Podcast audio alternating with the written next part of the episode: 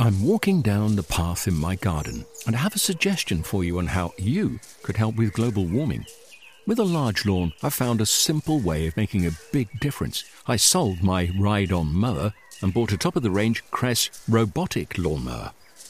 It runs off rechargeable batteries and uses cutting edge technology to mow and maintain a lawn this size. The petrol mower has gone, and with it, the emissions.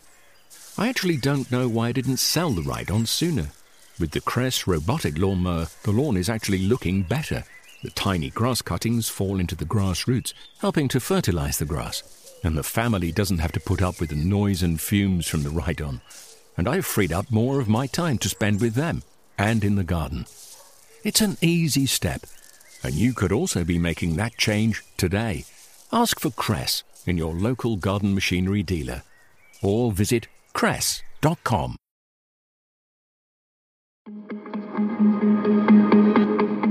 Hello and welcome to Gardening with the RHS with me, Guy Barter, Chief Horticulturist at the RHS. And me, Verity Battle, Trials Team Leader RHS Garden Wisley. Today, it's all about veg. We're hearing from a man who loves to grow okra, and we're sharing our unusual veg success stories from runner beans to sweet potatoes, and we're getting to grips with what to do in the garden at the moment. I like to grow veg for lots of reasons. I like having lots of fresh veg to eat. It's lovely and tasty, fresh from the garden. This year, I spent very freely on seeds as usual. I've got lots of new varieties of garlic and onions that I'm trying. I'm altering my pea and bean growing situation.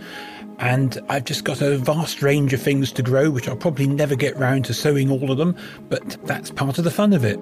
Similarly to Guy, I think I have gone a bit nuts on the old seed ordering, but I like growing veg because it's fun, it's rewarding, and it really does taste great. And this year I'm looking forward to growing my staples, such as runner beans, because I always have success. But then something newer for me this year is uh, peppers. I've never really grown peppers before, but I'm going to give them a go and see how I get on. We all have our own reasons why we like to grow, and one man in the United States has a particularly impressive one. Hello, hello, hello, everyone. My name is Kofi Thomas. I am a urban farmer. I am a community builder. Kofi Thomas is a Brooklyn-based gardener who created the Good Life Garden in New York. He transformed a wasteland into a community garden responsible for distributing over four and a half thousand kilos of food since opening. The story of it is I was sitting at another magical garden called the People's Garden, and the elder Hernan told me that there was another big garden around the corner that had been dilapidated and it was being used as a dumping site. I was pretty incredulous because, you know, I had considered myself somebody who knew a lot of gardens in Brooklyn, and nobody had ever mentioned this garden. And I lived around the corner. Nobody on my street had ever had ever spoken of this space. So, still a little bit skeptical. I walked around the corner and saw a really massive lot of land that had the infrastructure of a garden but was covered in trash. And that was the first physical introduction for me of the Good Life Garden. So we live in a neighborhood in Brooklyn called Bushwick. And because we are a lower income community, we have not had the same resources or support that other neighborhoods have. And so we don't have as much green space. We don't have as much access to clean, healthy food. We have overdevelopment of tall buildings. And so, what I was hoping to do, and what we have as part of our vision for the garden, is how do we make our environment healthier for all the people around it?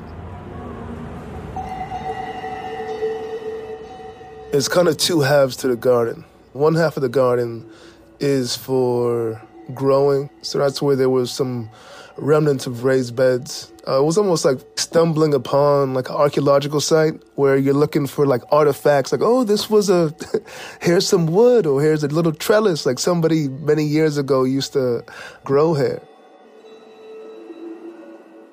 The other side of it was supposed to be a community gathering space, and that side was covered in trash. So there was loads of sheetrock and broken glass and doors, and somebody dumped half of a car. Then the vegetation, the weeds would grow over that rubbish. And if you can imagine a lasagna, but of debris, that's what was growing on the on that garden.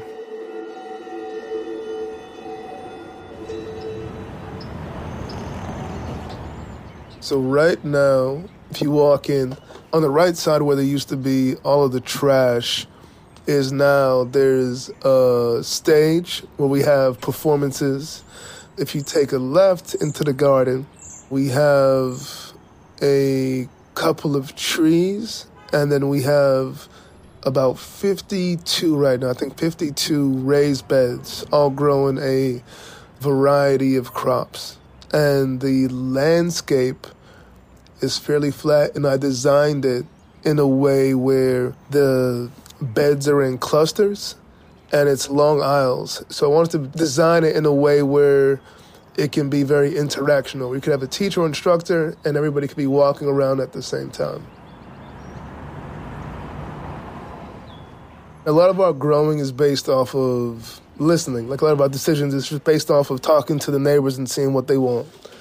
And so our main crops here, we have a lot of black folks from the South so that's a strong influence here. So we have a lot of collard greens, mustard greens, tomatoes, kale, squash, rosemary, sage, lavender. There is a lot. So those are the main crops. Then I have another section that's just for like culturally relevant crops. I've got like a really great gardener from China, and like he's got a section where he grows a lot of things that look close to like what we might eat, but it's a little bit different. So like these like super long green beans that are maybe like three feet long. Then I've got some Caribbean people who grow a lot of okra, a lot of karaili, which is also like bitter melon, which is a magical plant. I'm really surrounded by a very beautiful community. I'm across from a senior home. So one person that surprised me there's a man named Mr. Santos who's 80 from Puerto Rico. He's always in one of those walkers with the wheels on it. And, you know, I asked him if he wanted to plant in one of the beds, and he did. And then he gets to the the gate of the garden and then he just leaves his walker and walks towards the bed and i was i looked around like is this a is this a garden miracle what is happening and it turns out him and some other seniors have strength and mobility, but just didn't have a thing to do, didn't have something to walk towards. And so putting these beds out gave him like a reason to walk.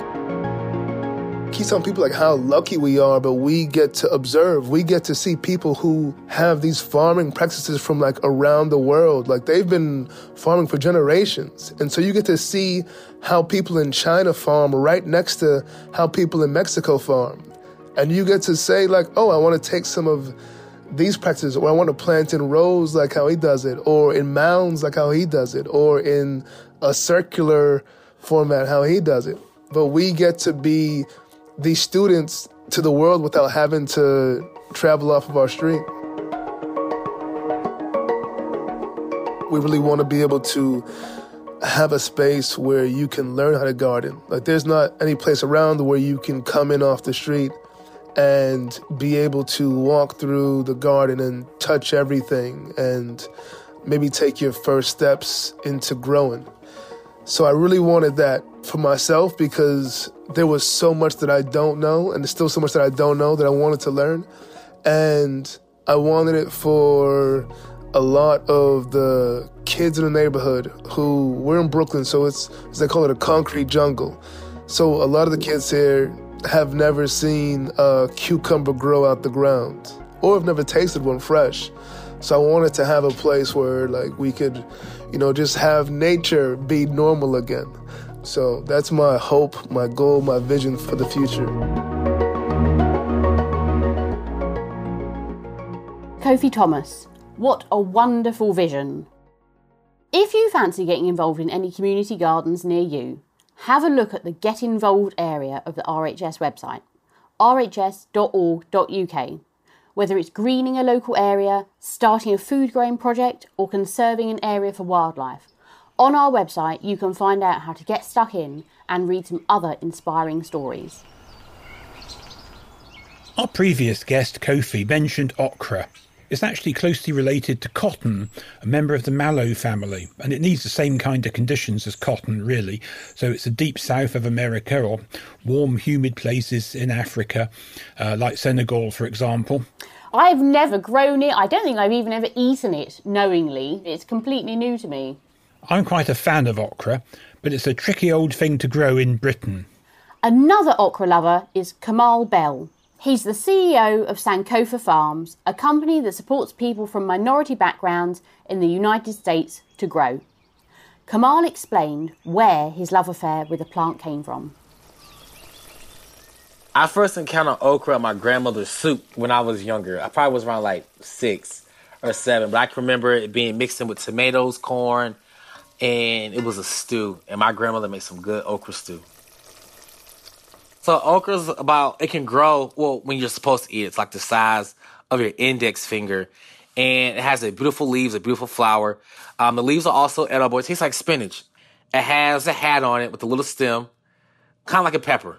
It's like a superfood, but when you open it up, it has like a slimy texture with beautiful seeds. We first grew okra two years ago, and this year when we grew it, the deers ate it up. So I'm definitely not giving them any okra next year.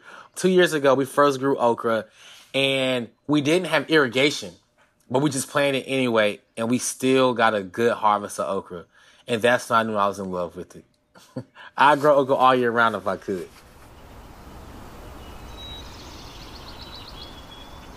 We transplant okra, but it also grows from seed really well. We grew spineless okra this year, and it did very well for us but you would transplant around three weeks. And then after that, the leaves to start to spruce up and grow out. And then you're to start seeing these yellow flowers that come from the middle of the plant. And once you see that flower, you're to start seeing okra. And okra is high yielding too. So you can get a good harvest from it for around, I'll say a month. But you have to catch it when it's three to four inches long.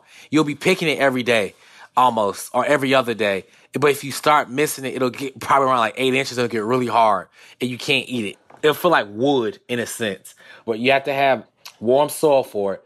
But you have to have a lot of water as well. So that's a, that's a that's a plus. You don't have to have a lot of water for okra, but um, it's a resilient crop. You can save the seeds. Like you can cut the okra up, take the seeds out, put them on a paper towel, and dry them out. And once they get dark brown, they almost look black you can put them in a bag and store them and plant them for next year. So okra is really good for that. So if you brought okra seeds one year, you won't need to next year if you save your seeds.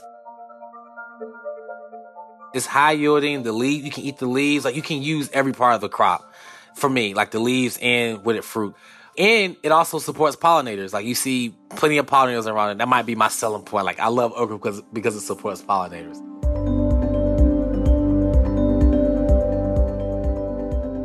Kamal Bell. I started growing okra when I was on the garden staff at RHS Garden Wisley. I got our propagation team to raise beautiful plants in a heated propagating area in a nice warm greenhouse, and then I put them out in our best greenhouse and covered them with a little tent of fleece to trap the warmth and grew them in a black plastic pot so the sun warmed the root zone, and the results were abysmal. But Every year we tried again and then we tried again and we continued failing over and over until eventually we found a way to grow reasonable okra. We raised the plants in a heated greenhouse and we put them in one of the snazzy little cold frames made by Access that we had on our vegetable garden at the time. And the cold frame you could close down and make really, really hot, which is what they want. And we had some lovely looking okra. But then To spoil it all, a lady from Louisiana who was visiting the garden came along and tried some of our okra, and she said it wouldn't do for Louisiana. It was too stringy and too small and not fleshy enough, so that put us in our place. So, okra isn't perhaps the most common homegrown veg. I suppose that would be potatoes, carrots, onions. But Verity, I want to know if you've had any successful attempts at growing more unusual veg. Well, Guy, I don't know about successful, but I have tried growing a couple of different things. I've tried a sweet potato in the past, and on the surface, things looked good. Lots of top growth, lots of leaves. However, in the uh, late summer, when it was time to dig it up, the tuber, the actual what would be the sweet potato, was really rather small and disappointing. And I think, as you suggest with the okra, we just don't get the heat here in Britain. Well, sweet potatoes are definitely a tricky thing, but the most important point to remember is that the tuber formation is day length related, and they only form their tubers in the long days as winter approaches, which of course is also the time when it gets very cold and not much sunlight, and that's why sweet potatoes are, are tricky in this country. So when I grow sweet potatoes, I grow them through a mulch, and I grow them under a tunnel covered in fleece and I water them and feed them very well all summer. So there's a great mass of leaves by the time summer begins to fade in September. And then I give them a double layer of fleece and try and keep them alive for as long as I can to swell the tubers. Well, this year it didn't work so well because it wasn't that warm in the summer. There wasn't a lot of light and there was a lot of rains. But in a hot year, I probably would have get better results. However, the tubers are not great but um, I've been doing it every year now for I can't remember how long, at least 10 years. And uh, it's only occasionally that I get really good results. But you know, people used to say that about sweet corn in the 1960s and 70s.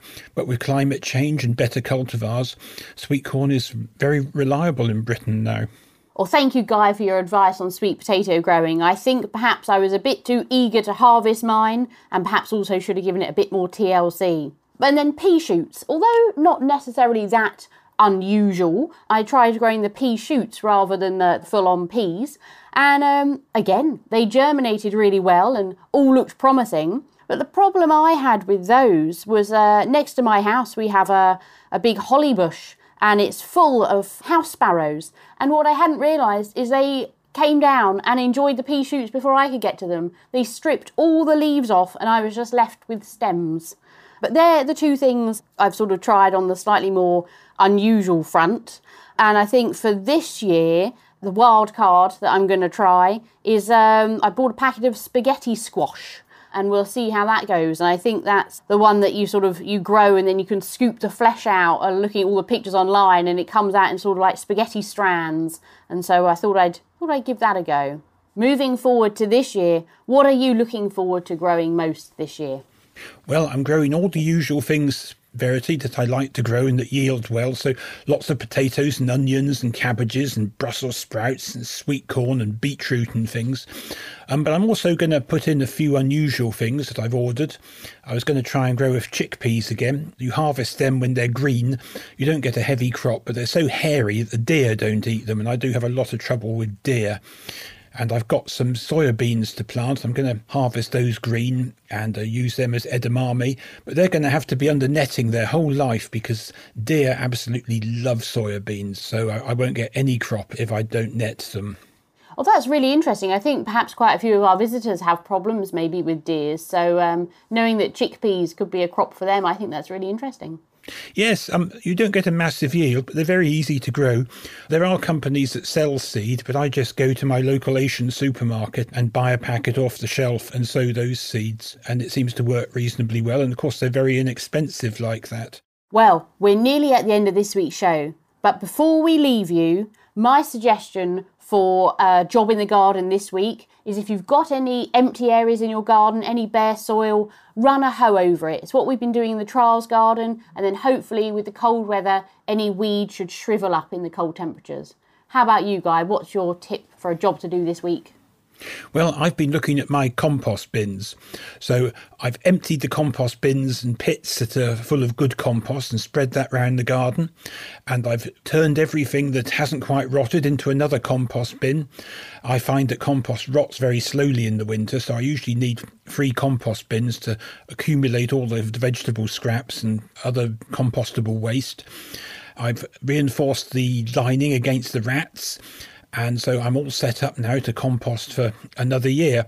I find that I can make enough compost for a significant amount of my garden. For more on anything discussed, visit rhs.org.uk forward slash podcast. Thanks for listening, and it's goodbye from me, Verity Battle. And me, Guy Barter.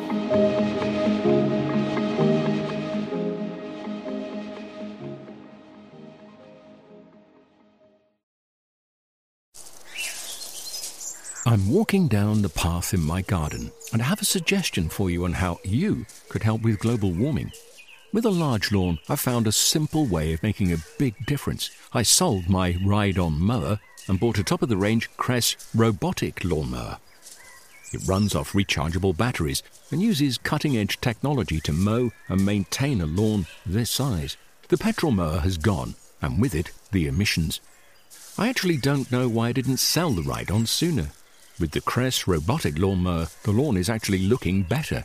The tiny grass cuttings fall into the grass roots, helping to fertilize the grass. And the family doesn't have to put up with the noise and fumes from the ride on. And I've freed up more of my time to spend with them and in the garden. It's an easy step, and you could also be making that change today. Ask for Kress in your local garden machinery dealer or visit kress.com. Discover the beauty of an RHS membership all year round. Save 25% off an RHS membership today when paying by direct debit. Prices start at just £55.50. With a membership, you'll gain access to an array of special events at our gardens all year round. Be the first to know about RHS flower shows and get exclusive member only days, plus reduced rate tickets and you'll have the chance to enhance your gardening know how with access to free expert garden advice, monthly editions of the Garden magazine, and so much more. Terms and conditions apply.